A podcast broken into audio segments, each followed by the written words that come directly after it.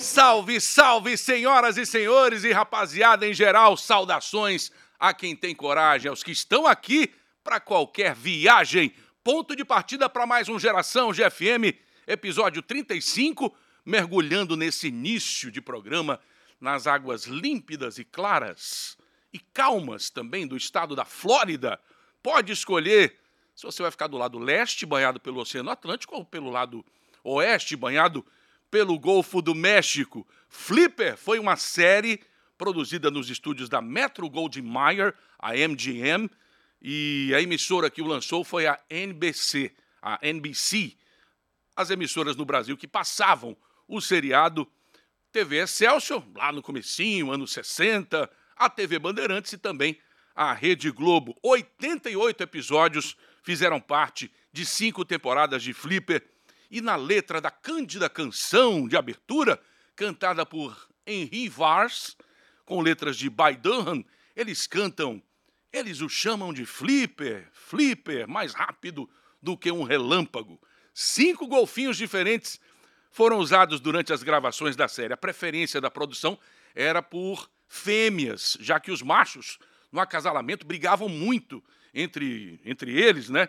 E acabavam ficando cheios de marcas, de cicatrizes, é, e isso ficava feio no ar. Só aconteceu uma vez de um golfinho macho fazer parte, ele era de um parque aquático, foi usado apenas para gravar as cenas onde o Flipper ficava em pé na água, se, se amostrando, como diz o baiano.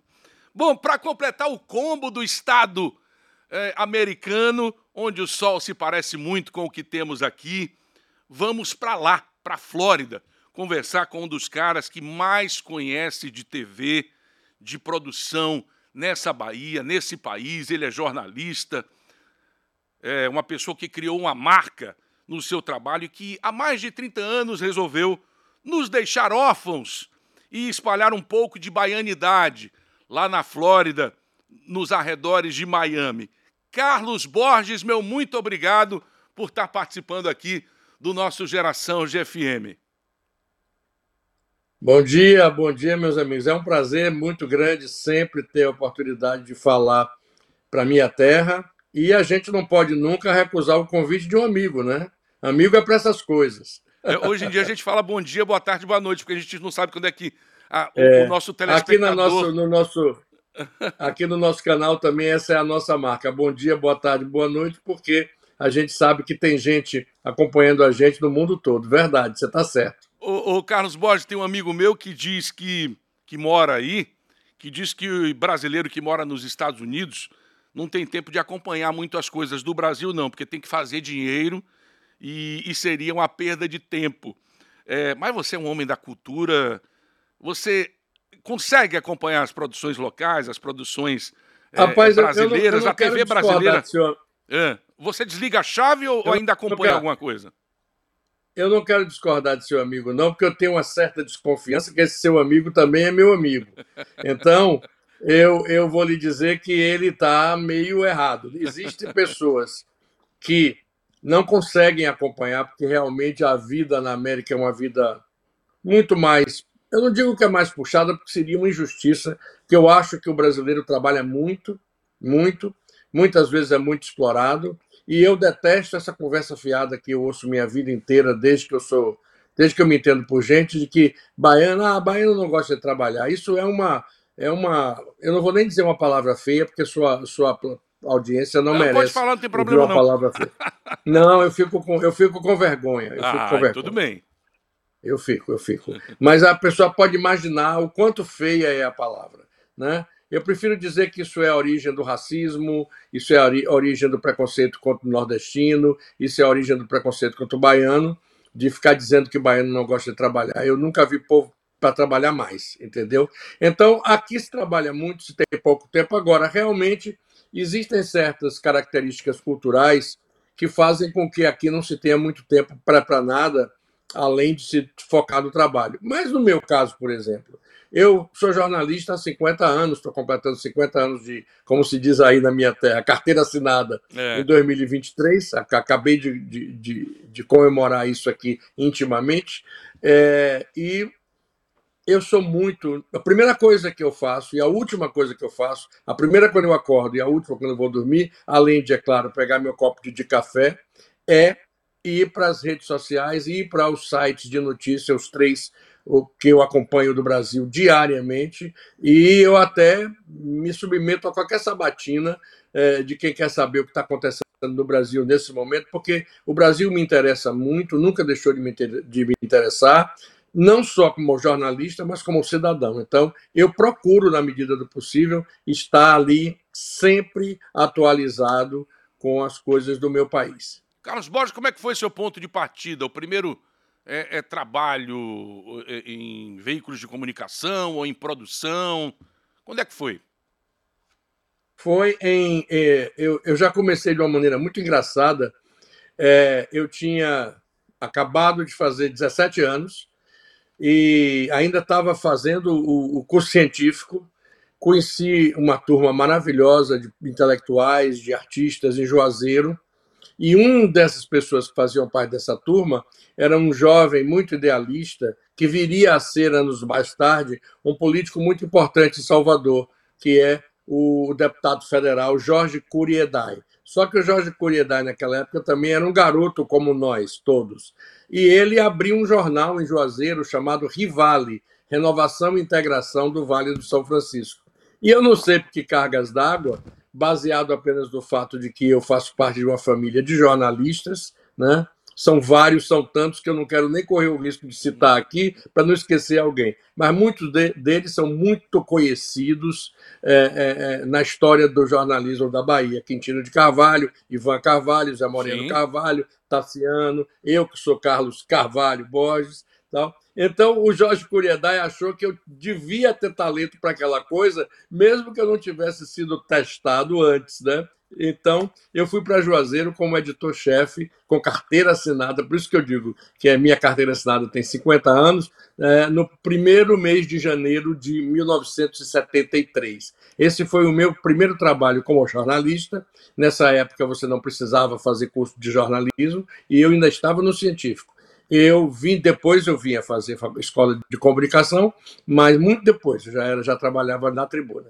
E o meu primeiro, vamos chamar assim, é, emprego na grande mídia foi seis meses depois já, né? Eu estava em Juazeiro, mas aí recebi um convite de uma pessoa é, que era, na época, ligada à minha família, que é o ex-editor-chefe da tribuna, Sérgio Gomes, é, que me chamou, então, para trabalhar. E eu comecei como repórter C, quer dizer, a categoria iniciante mesmo. É o era foquinha muito mesmo, né? Ainda muito... Era foca, era foca. E, e, e trabalhei, na, comecei na tribuna, que foi, aliás, a melhor coisa que podia ter acontecido na minha vida, porque a Tribuna da Bahia era uma das redações mais importantes, Verdade, mais era escola, modernas. Né? Era uma escola mesmo. Era uma escola. Então eu tive esse privilégio, graças a Deus. O que aconteceu depois é que a partir daí eu recebi um convite para trabalhar na TV Aratu, José Amilcar e tal, e aí a minha vocação, que sempre foi de jornalista de redação, escrito, né? se transformou em, em, televisão, que eu não me arrependo nem um pouco, porque eu acabei podendo equilibrar as duas coisas. Tem uma pergunta que, é, que me intriga e eu quero saber sua resposta é, urgentemente. 1990, o axé estava bombando, bandas saindo aí por todos os lados e você tem uma responsabilidade muito grande também ter colocado a música baiana em evidência. As TVs é, ainda estavam longe de ter sua audiência é, é, tomada, suprimida pelos streamings, pelos youtubers, pelos podcasts, pelos celulares. A internet não existia. E aí você se manda para os Estados Unidos, Carlos Borges. Você é um cara super respeitado, reconhecido, vai para os States. Teve um motivo muito forte, foi a aventura. Conta aí, porque você era um cara reconhecido no mercado e aquele era o momento de explosão, digamos assim para o que você estava fazendo? Veja bem, veja bem. É, o profissional ele é movido por várias coisas. Eu entendo perfeitamente o que você está colocando, porque a minha própria família achava que eu estava ficando. Que eu estava ficando, não, que eu estava falando da minha loucura, entendeu? Mas não é assim, não. Eu acho que todo mundo tem um propósito na vida, todo mundo tem um. E se você encontra esse propósito cedo, se você encontra esse fundamento cedo, você tem a tendência de não, não, não se desviar disso. é importante. Obviamente que, que reconhecimento material, salário, prestígio, tudo isso é importante. Eu não sou bobo de negar isso. E eu cheguei ao ponto de ter realmente tudo isso em minha terra. Só que o, o maior combustível para mim é desafio. Se eu estiver numa situação em que eu me sinta é, intelectual, afetivamente, tudo desafiado mesmo para fazer alguma coisa é, é, importante coletivamente. E eu senti que quando você chega, isso não é só em Salvador, em qualquer lugar, mas em Salvador isso ainda naquela época um pouco mais é, é, é verdadeiro. Você chega a um determinado ponto e não tem mais o, que você desafiar, é porque você chegou numa situação como você definiu aí, e eu senti que talvez o que a gente estivesse fazendo não tivesse podendo ser compreendido perfeitamente pelas pessoas que tomavam as decisões maiores do que eu. Porque, é claro, eu não era, eu não era a última decisão, eu tinha chefe, eu tinha patrão. Eu não tinha chefe, na verdade. Na TV Aratu eu era um diretor, mas eu tinha patrão. E os caminhos do que eu desejasse fazer profissionalmente dependeriam da aquiescência, da concordância de meu patrão. E eu achei que talvez naquele momento a minha vocação para fazer uma televisão popular, uma televisão baiana, uma televisão que refletisse essa coisa que para mim é a coisa mais importante de tudo, que é a cultura da minha terra, que eu amo, sou apaixonado, não vou me desligar dela nunca e não vou deixar de trabalhar por ela nunca, enquanto eu estiver vivo. Isso talvez eu não tivesse condição de fazer. Então, entre não poder fazer aquilo que é importante para mim e tentar fazer alguma coisa em outro lugar, eu, eu optei por fazer, por vir para os Estados Unidos, que é um lugar que eu já vinha muito tempo antes. Eu passava férias regularmente aqui, eu tinha família aqui em Nova York, e eu tinha muita vontade. Eu, tinha, eu fiz um estágio na ABC né, em 1982, quando eu estava aí no começo da minha carreira na, na, na TV Itapuã, né? Então, muitas dessas coisas me traziam afetivamente para os Estados Unidos. Mas eu imaginava, a princípio, que eu ia passar alguns anos e ia voltar. Mas teve uma pessoa que era o diretor geral, ele era diretor superintendente, alguma coisa assim, não me lembro qual era o cargo da TV Aratu, chamado Ronaldo Gonçalves, que eu peço a Deus, torço para que ele esteja ainda vivo, com muita saúde, que ele foi uma pessoa muito importante na minha vida, na minha carreira, meu padrinho de casamento.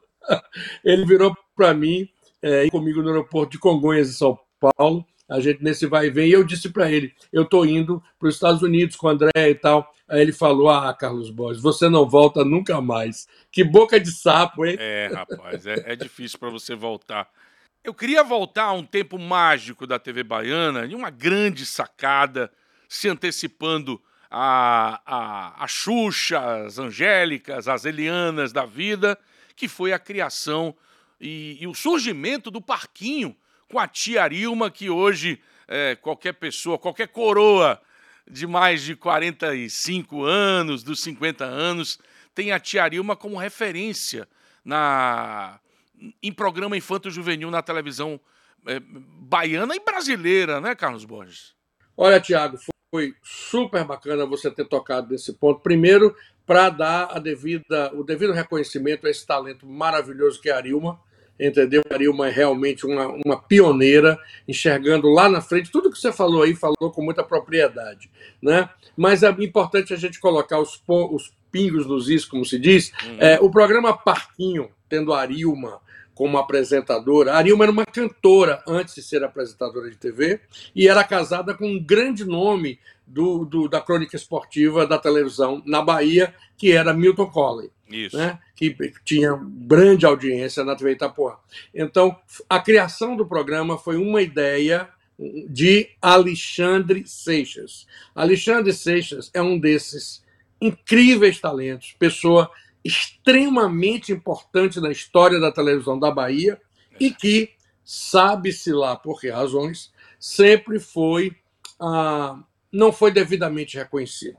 Ele é uma pessoa extremamente humilde, no sentido de não, não buscar glórias para si próprio, ele tem isso como traço da personalidade dele, mas cabe a nós fazer esse registro. Então ele teve essa ideia, que era uma ideia que casava muito bem com a situação muito difícil que a TV Itapuã vivia naquele momento, entre ter sido a sobra do espólio dos diários associados e antes da revolução que o grupo Irujo fez, criando o Sistema Nordeste de Comunicação, que foi por si também uma outra grande revolução na televisão e na comunicação da Bahia. Você sabe disso muito bem, é. porque você fez parte disso também, entendeu? Então, Alexandre Seixas criou o Parquinho, um programa simples, um programa sem recurso de produção, um programa que se baseava unicamente nas crianças dançando e no talento de Ariuma, costurando aquela coisa toda e fazendo com que muito a, improviso, a, a né, Carlos tivesse... Muito improviso, né? O quê? Muito improviso. Rapaz, né? o pior de tudo é que do outro lado, nessa época, Salvador tinha apenas três emissoras de televisão. É. A TV Aratu, a TV Itapuã e a TVE começando, dando os primeiros passos, sem nenhuma é, é, visibilidade importante ainda. Então, agora, a TV Aratu, com uma audiência que por muitas vezes chegava a 99, 100%, como aconteceu no último capítulo da primeira novela, da primeira versão da novela Selva de Pedra, onde pela primeira vez Rock na história da televisão também, brasileira, no mercado, é, mas, mas, Selva de Pedra foi antes. Certo, foi 72, bem antes, 73, né? né? É. é, exatamente. Foi a primeira vez que o Ibope registrou uma emissora com 100% dos aparelhos ligados. Para você ver como era difícil a situação da Itapuã nessa transição. Mas a Itapuã, como, como é da própria DNA daquela emissora, foi durante muito tempo, né? deixou de ser depois, mas foi, era uma emissora muito, muito, muito calcada nos valores locais. E com programas como o de Nilza Barude, o do nosso querido e saudoso Big Ben e o Parquinho com Tia Nilma, começaram, rapaz, o Parquinho começou a dar uma audiência inacreditável, coisa de 18, 19 pontos, às vezes incomodando a, a, a, a programação da tarde da TV é, Aratu e ganhando alguns horários, algumas meias horas, que era uma coisa impensável para um programa que não tinha recursos. Pois então, é. aí eu, eu entro do Picture, porque eu estava na TV Aratu dirigindo o núcleo de produção dos programas locais da TV Aratu, que nessa época eram quatro. Som 4, VT Show, é, Aratu Quatro Tempos, Panorama Pop. E o Recreio, que era um programa experimental, tinha esse nome, foi criado por Alvan Vasconcelos. Esse, esse, aliás, desculpe, foi criado por Alfredo Marcilac. Uhum. É, é, o programa Recreio, que era, que era um programa experimental de desenhos animados, de uma coisa é, é para criança, mas de uma linguagem muito moderna não tinha nada a ver com o que veio a ser o recreio. Um determinado dia, o, o, o nosso saudoso também, um dos ex-sócios donos da TV Aratu, Carlos Alberto Jesuíno, chega na minha sala e diz assim: Nós estamos contratando a Arilma para vir para a TV Aratu.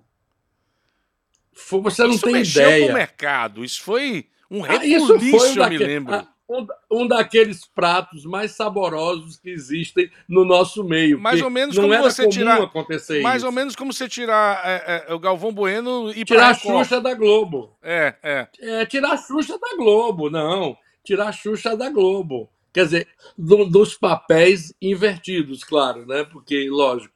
Mas aí veio, veio o processo que durou algum tempo, não foi muito tempo, entre ali uma saída da TV Itapuã, estrear na TV Aratu, e aí ela herdou o nome do programa que antigamente era exibido aos domingos de manhã, o Recreio, e passou a ser exibido todos os dias, de segunda a sexta, à tarde, logo depois do, do Vale a Pena Ver de Novo, né?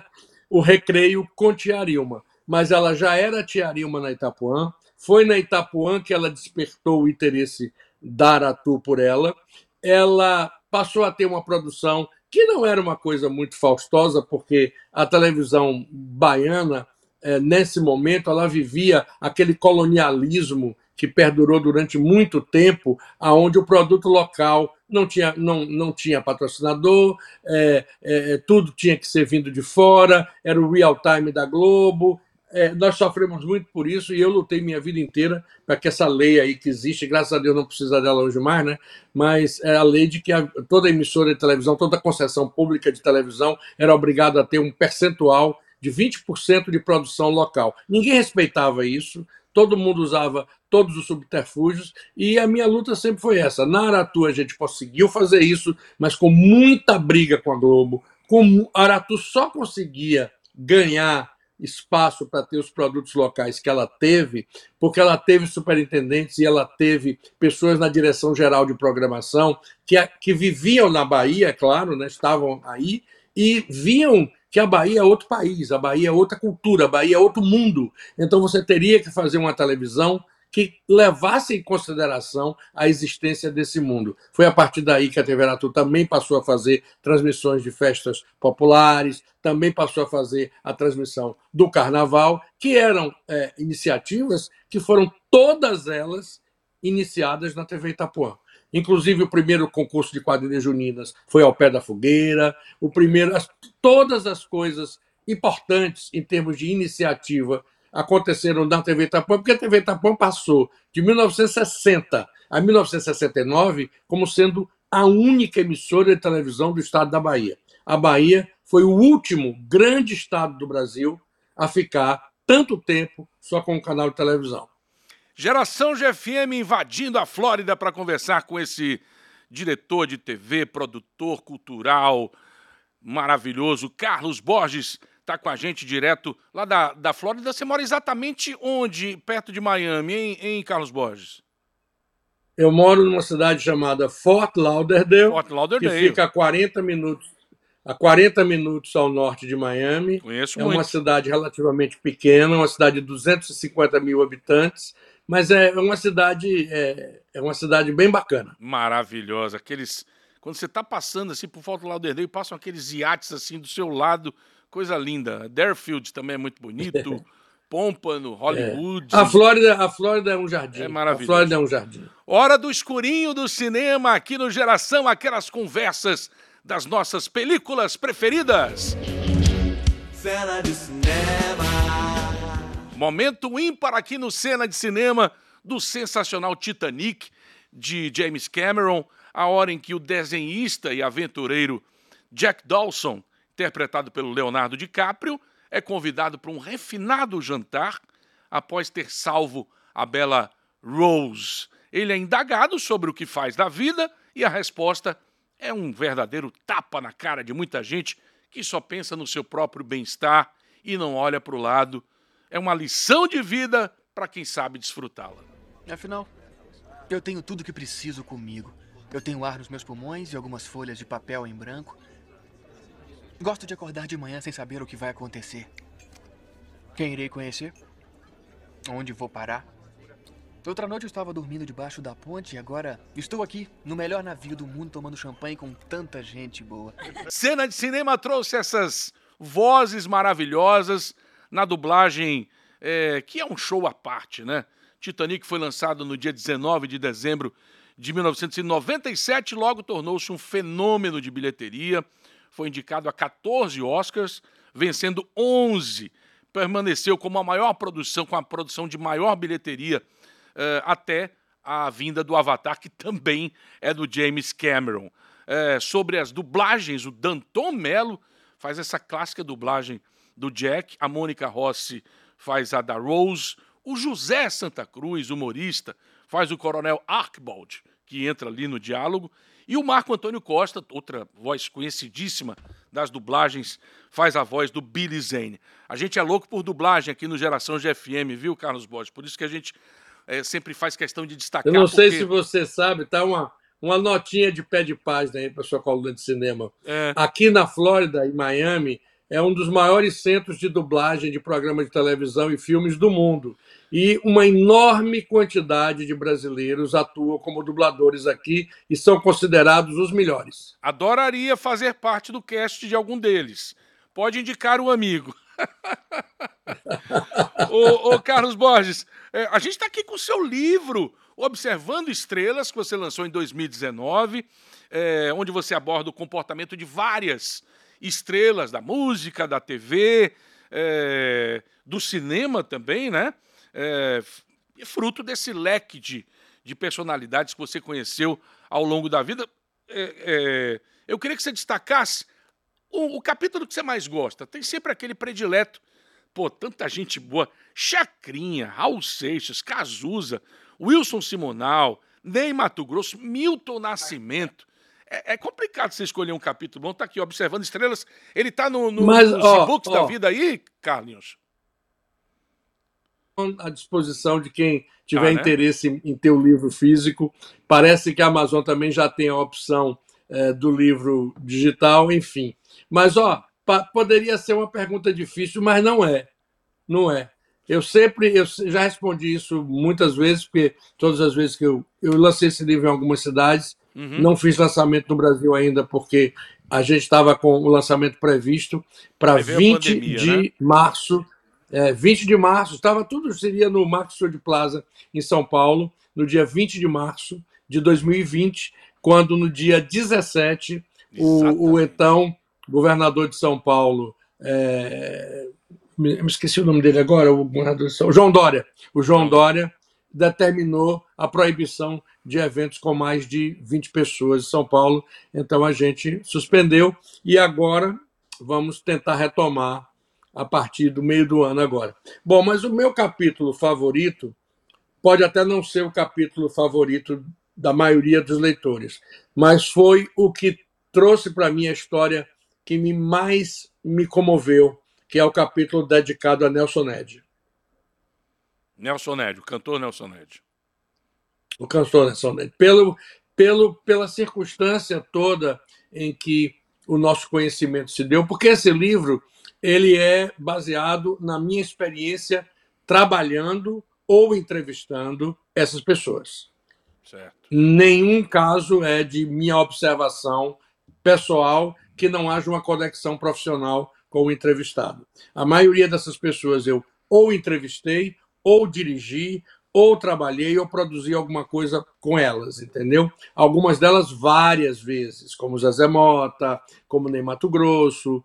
Muito poucos se tornaram amigos mais pessoais, porque eu sempre tive uma postura de criar uma certa distância, porque afinal de contas eu não hum, a minha papagaio de pirata nem minha vocação nem me aproveitar é, da, da celebridade dos outros para tentar aparecer nunca foi uma coisa que eu considerasse correta, portanto eu sempre tive muito cuidado. Mas quando a amizade florescia de uma maneira natural, como aconteceu, por exemplo, com Vanderleia, onde, onde houve uma, uma sinergia muito grande entre nós e eu acabei virando amigo da família, amigo, eh, vi as filhas nascerem, acompanhei a tragédia do filho dela, Leonardo, enfim. Mas o, o capítulo que mais me comoveu é Nelson Ned, porque ele, ele, ele é fruto de uma história onde Nelson me rejeitou a princípio. Nelson é, jogou em mim todo o, todo o recalque, toda a raiva, a revolta que ele tinha contra a mídia brasileira, que não era pequena, revolta, uma revolta brutal. Ele acabava sendo mais conhecido pra... na, na, América Latina do que propriamente no Brasil. Muito né? mais, muito mais. Quer dizer, muito mais conhecido, eu não sei, mas muito mais respeitado, respeitado. e muito mais valorizado. Reconhecido. Eu, né? eu assisti. Bom, Nelson, quando as pessoas noticiaram é, que Ivete Sangalo estava sendo a segunda cantora brasileira a fazer show no Madison Square Garden, é, sendo ela e Roberto Carlos. Eu fiz um post no meu Facebook dizendo, gente, Ivete é o máximo, Roberto Carlos é o máximo elevado à décima potência, mas é importante que a verdade seja dita e que a história seja contada da maneira correta. Muito antes de Ivete Sangalo e muito antes de Roberto Carlos, quem se apresentou para o Madison Square Garden lotado foi Nelson Ned. Uhum. E pouca gente sabe disso. Você falou que é, gostava Eu acho manter... que ninguém sabe porque Nelson é. Ned era, era visto na cultura brasileira como anão de circo, né? É, é, é. Você falou que gostava de manter essa, essa relação com os artistas, um, uma certa distância, mas que fez amizade com Vanderleia, com, com, com alguns deles. É, é, tem algum. Quando eles vinham a Salvador, tem algum capítulo especial assim, de você ir a, a bares, praias, discotecas com algum e, e formasse aquele, aquele comitê de fãs assim para tentar um, um, autógrafo, alguma coisa, algum capítulo, alguma passagem especial de você ciceroneando esses artistas aqui, Carlos Borges? Olha, Tiago, não vou mentir para você, não. Isso não rolou, não. Até porque, não? nessa época, vamos dizer, anos 80, final de 70, 80, esse culto à celebridade era uma coisa muito menos histérica, né? Muito, Muito menos. menos. Quer dizer, havia, existia. Você tinha um claro menudo, né? Tinha um menudo. que- Ah, o menudo é uma outra história. O menudo É. é. um, é um- é um livro. O menudo da Bahia é um livro. É um livro.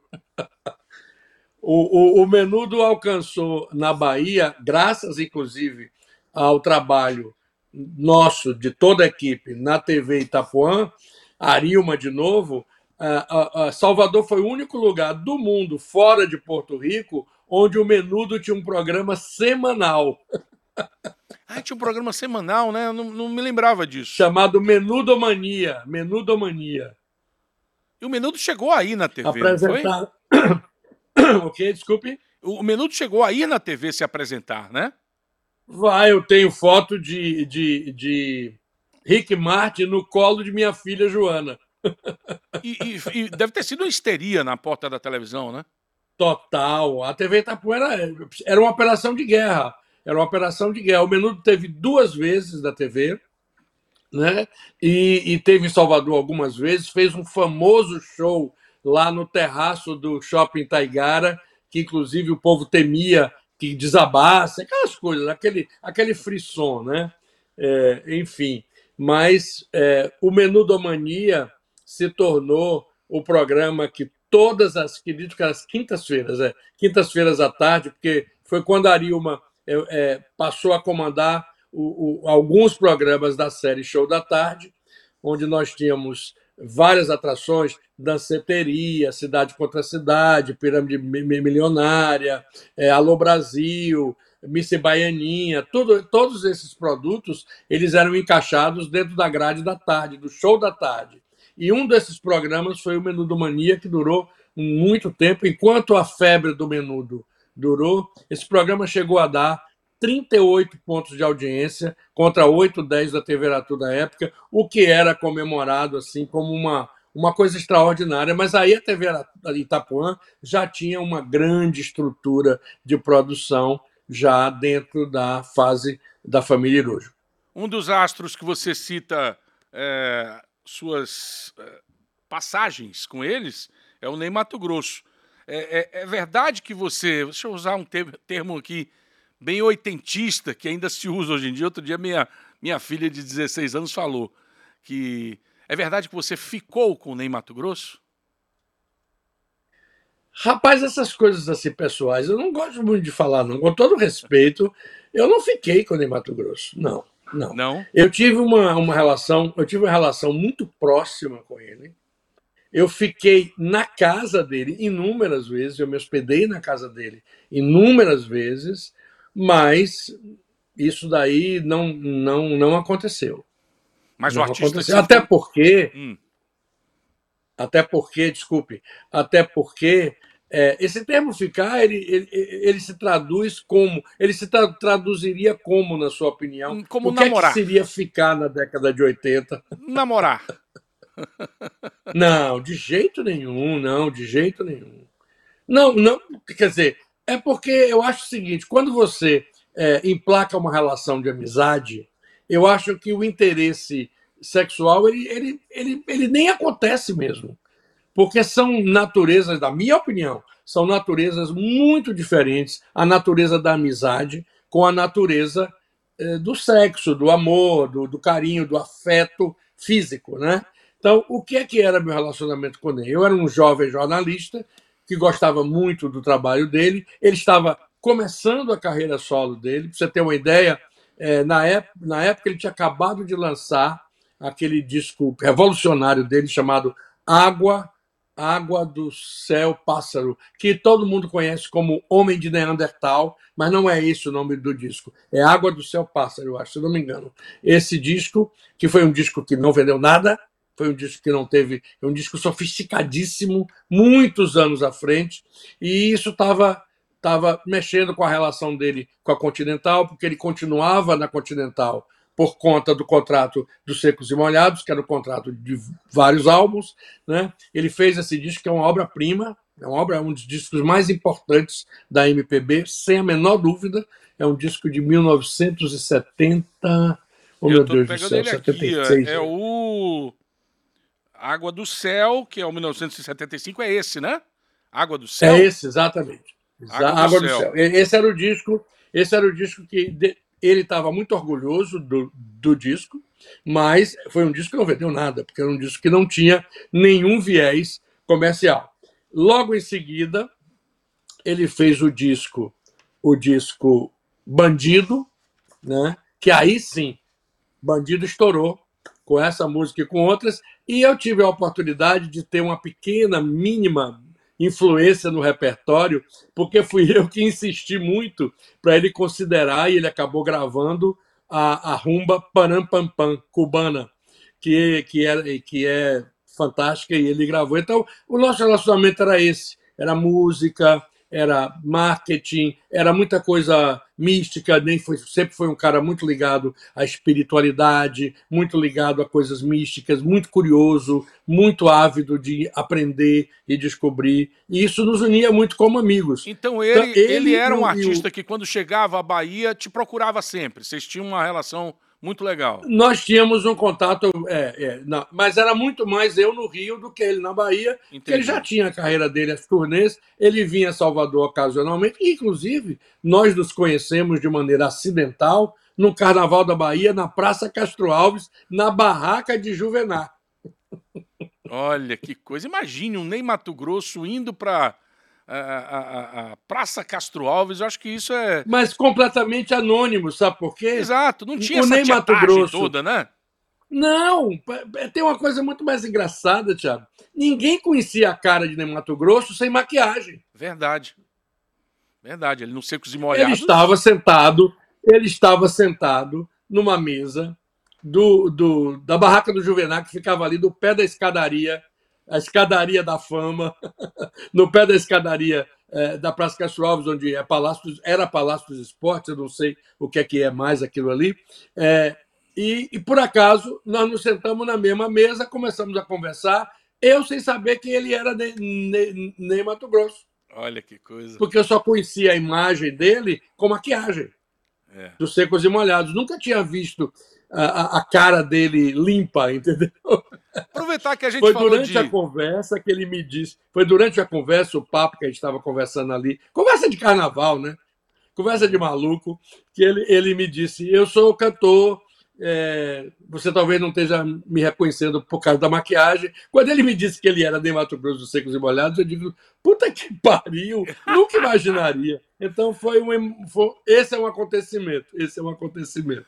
Mas nós nós, inclusive, tivemos a oportunidade de nos vermos depois de muitos anos, claro, né? Depois que eu mudei para os Estados Unidos, a distância se, se imperou, né? Mas ele fez uma turnê agora nos Estados Unidos, desse último show dele no final do ano. Foi uma coisa memorável e nos encontramos e, a princípio, com essa cara de velho que eu estou aqui, ele não me reconheceu na, na press conference. Agora foi o contrário. Mas quando eu comecei a falar, quando eu tenho isso até gravado, porque os amigos que estavam da mídia lá começaram é. a gravar, né? É, do telefone. Aí quando eu comecei a falar, eu falei, eu falei, fiz uma brincadeira para ele se lembrar de mim. Ele parou e disse assim: Carlinhos? Eu disse, pois é, meu filho, todo mundo fica velho.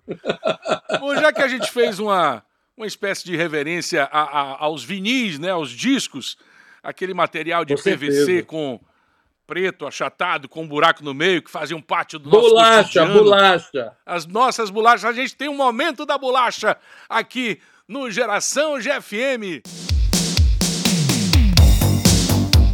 Bom, é, eu acredito que você devia ser, pela, pela sua estante aí atrás, colecionador de livros e, e, e, e admirador de livros e CDs, você é. Mas você tinha muito disco em casa também?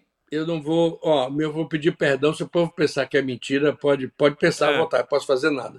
Eu cheguei a ter mais de 5 mil LPs. Ah, sim, claro. Imagino que você ganhava. E vendi, vendi tudo, vendi tudo. As gravadoras, um você vendeu tudo. Vendi, Meu vendi. Deus. Como é que eu podia trazer isso para os Estados Unidos, rapaz? Mas eu pedi para você escolher um em especial e para a gente ouvir aqui. Você que está na GFM, você vai ouvir a música inteira enquanto que você que nos assiste pelo YouTube vai curtir um trechinho do videoclipe ou de algum show com a música que Carlos Borges vai escolher agora. Olha, quando você me falou na, na pré-produção que eu Isso. ia escolher uma música, rapaz, A primeira música que veio na minha cabeça eh, foi essa de Caetano Veloso, que eu sou fã, assim, completamente entregue, que é uma música que me emociona muito, porque me conecta com minhas filhas, me conecta com minha religião, me conecta com minha terra acima de tudo, como eu já disse no princípio, e que é, eu não sei se você vai escolher a versão com Caetano Veloso ou a versão com não. Rita Ribeiro, ambas são lindíssimas. A versão que você quiser, que é a oração com Caetano Veloso, né? Caetano Veloso. Caetano Oração Veloso, que, é do Tempo. Que, aliás, é de um disco fenomenal do Caetano, Cinema Transcendental, que tem, entre outras, Cinema São Jorge, Menino do Rio, tem é, é, Trilhos Pura, Urbanos. Trilhos Urbanos, que é maravilhosa. Então vamos curtir aí com toda a paz do mundo, Oração ao Tempo, Momento da Bolacha, aqui no Geração GFM. És um senhor tão bonito quanto a meu filho, tempo, tempo, tempo, tempo. Vou te fazer um pedido. Tempo, tempo, tempo, tempo. Fantástica essa sua escolha, viu? Fantástica, Carlinhos. Essa música realmente é, é uma coisa assim para a gente parar e ficar ouvindo todos os dias, né? Porque é, é, é um transmite paz, né? Transmite paz essa música. É, eu acho que essa música, como muita coisa de Caetano, ela tem uma transcendência muito grande. Além de transmitir paz, ela transmite é, o amor pela sabedoria, pelo aprendizado. Muito bem. Se você é do tempo em que esperava até o finalzinho do Fantástico para conferir a loteria esportiva com a zebrinha, se esperava a Kombi, aquela Kombi bege clarinha, passar no seu bairro para chupar o sorvete primavera, você está no programa certo. Esse é o Geração GFM, o videocast, o podcast, o programa de rádio aqui na GFM, onde os anos 80 se encontram com os 90. Estamos pela GFM sempre aos domingos às 8 da noite e, paralelamente, você já pode nos ver pelo YouTube, pelo nosso canal. Só peço um favor, por favor, encarecidamente se inscreva, deixe lá o seu like é, e faça um comentário, ou lá mesmo, ou então através do nosso zap da GFM, o 71987779010. Ouve a gente também pelas principais plataformas de, de áudio, o Spotify, o Deezer, o Google Podcast, tem inclusive é, episódios inéditos e exclusivos. Inéditos não, mas exclusivos apenas para é, o nosso podcast. Hoje a sala de estar aqui no Geração GFM é internacional com o diretor de TV, produtor cultural, jornalista, um nome na história na TV baiana, que é Carlos Borges. Carlos Borges, você crê no fim da TV aberta? Acha que vai ainda demorar um tempinho ou ela vai ter sempre um espaço e vai procurar é, é, se renovar de alguma forma? A minha visão da TV aberta é uma visão puramente econômica. Eu acho que a TV aberta sobrevive porque existem enormes faixas da população para quem pagar assinatura de televisão é impensável. Por isso, inclusive, infelizmente, mas é uma realidade estatística, a TV aberta que sobrevive, ela vai mudando o perfil de programação dela, mudando o enfoque das coisas que ela faz, mudando até a linguagem que ela usa para poder falar mais diretamente com essa camada da população de menor poder aquisitivo e que opta, porque é uma, é uma escolha forçada. Né? É, se pudesse, eu tenho certeza, como em muitos países do mundo, é, é a população brasileira toda teria televisão por assinatura, porque a televisão por assinatura é a televisão que você escolhe, né? é a programação que você monta. É, a, a, a, o futuro já é hoje, que é a, a, televisão on demand, é, seja por streaming, seja cabo, seja todos os formatos que possam existir, você monta a sua programação. Eu, por exemplo, aqui em casa, eu sou eu estruturo o que eu quero ver e assisto quando posso ver. Aquela a televisão aberta, ela, ela continua mantendo aquela relação antiga com o telespectador, em que o telespectador tem que sentar e, e assistir aquilo que lhe é oferecido. Eu vejo que na medida que houver um, um, um, avanço econômico, um avanço da capacidade de consumo da população, eh, o papel da TV aberta deixa de existir. Carlos Borges, e o axé?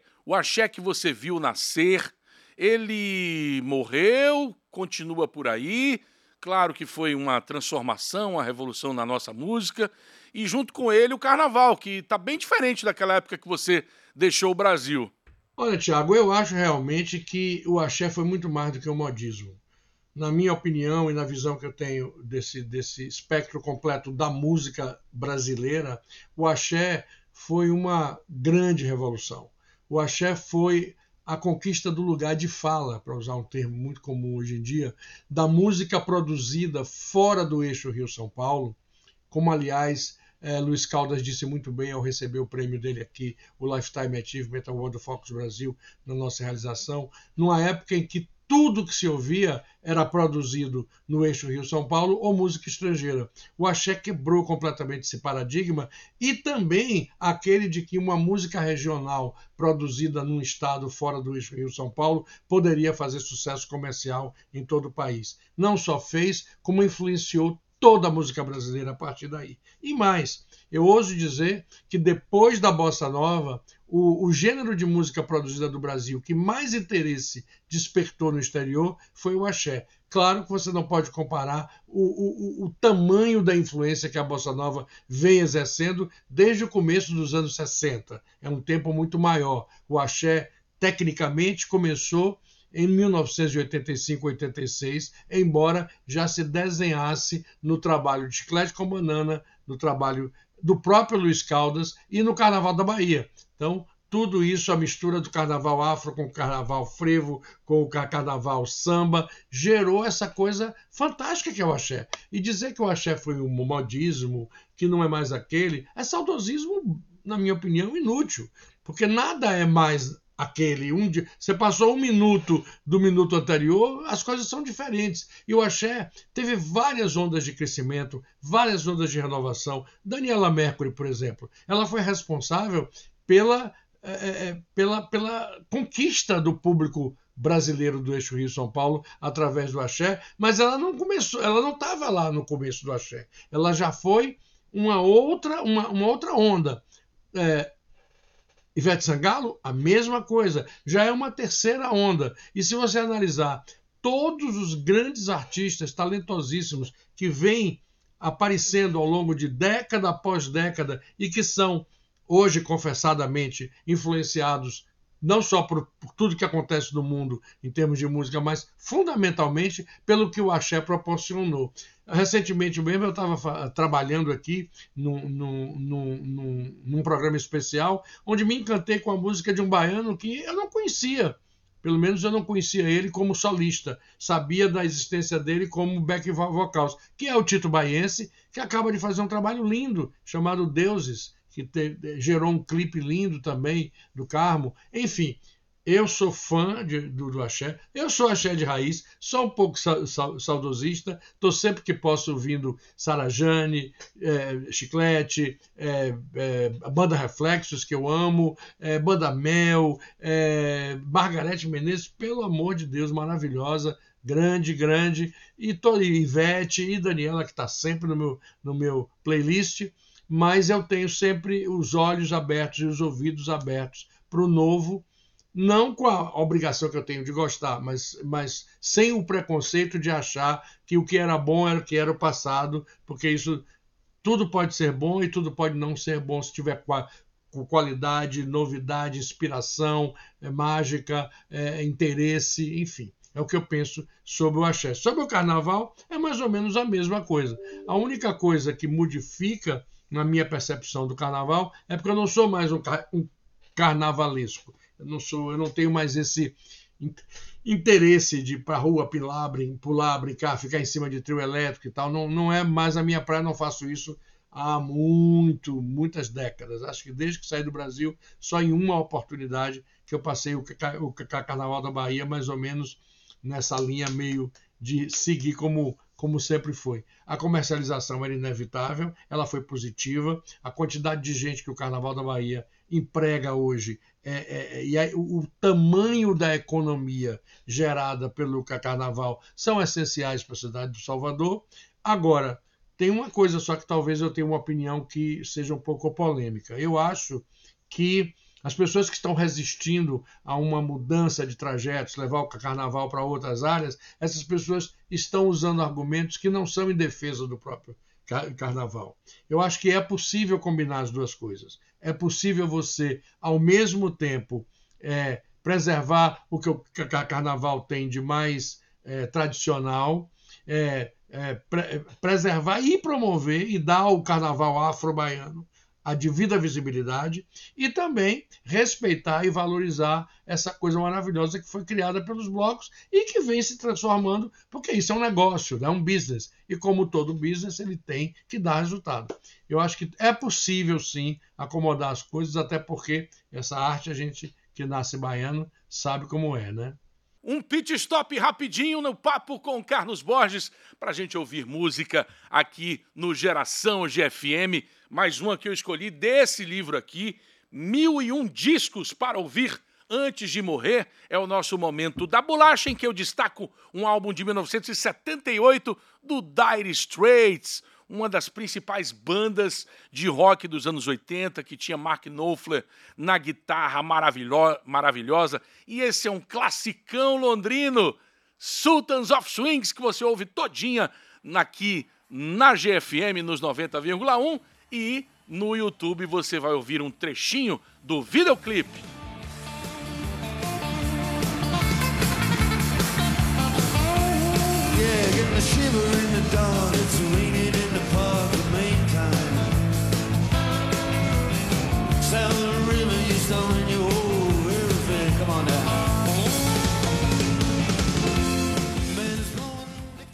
Tá aí no nosso momento da bolacha. Dire Straits com Sultans of Swing, que só me lembra a trilha de Monga, a mulher que vira macaco. Quem frequentou as festas de Largo sabe muito bem quem era a Monga, né, que se transformava é, num gorila e sempre tocava essa música do lado de fora, com o locutor chamando, venha conhecer Monga, a moça Samira, a moça que vira macaco, ela acaba virando Monga.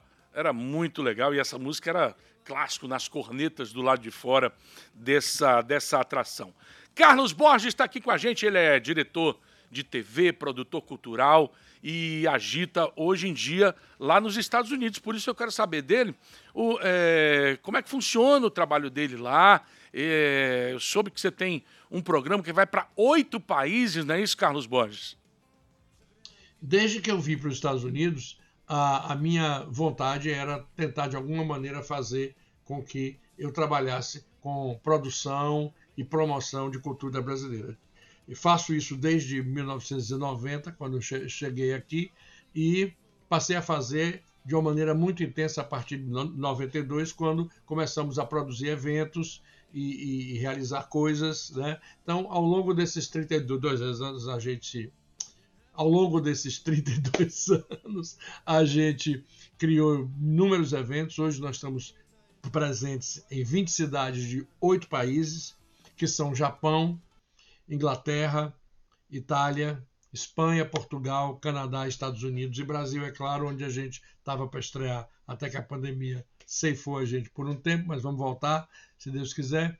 Nós é, criamos uma gravadora, um selo, a Green Frog, criamos uma Academia Internacional de Literatura Brasileira, criamos muita coisa juntos, uma equipe maravilhosa, porque eu detesto essa coisa de, ah, mas Carlos Borges, não, Carlos Borges é um, é um, um nome, é uma pessoa, mas o que realiza as coisas com as quais eu estou envolvido são pessoas de um valor maravilhoso, completamente apaixonados por cultura brasileira, competentes, profissionais, consagrados em suas áreas e que emprestam o seu tempo, o, o valor do seu cérebro, do seu carinho e do seu afeto pela cultura do nosso país para poder realizar esses eventos que a gente realiza, que são todos dentro do guarda-chuva Focus Brasil. Focus Brasil Eventos e Focus Brasil Digital, que é o nosso canal de televisão. Não deixem aí vocês de dar uma olhadinha quem tiver interesse inclusive porque a gente tem sempre um carinho muito especial com tudo que vem da Bahia.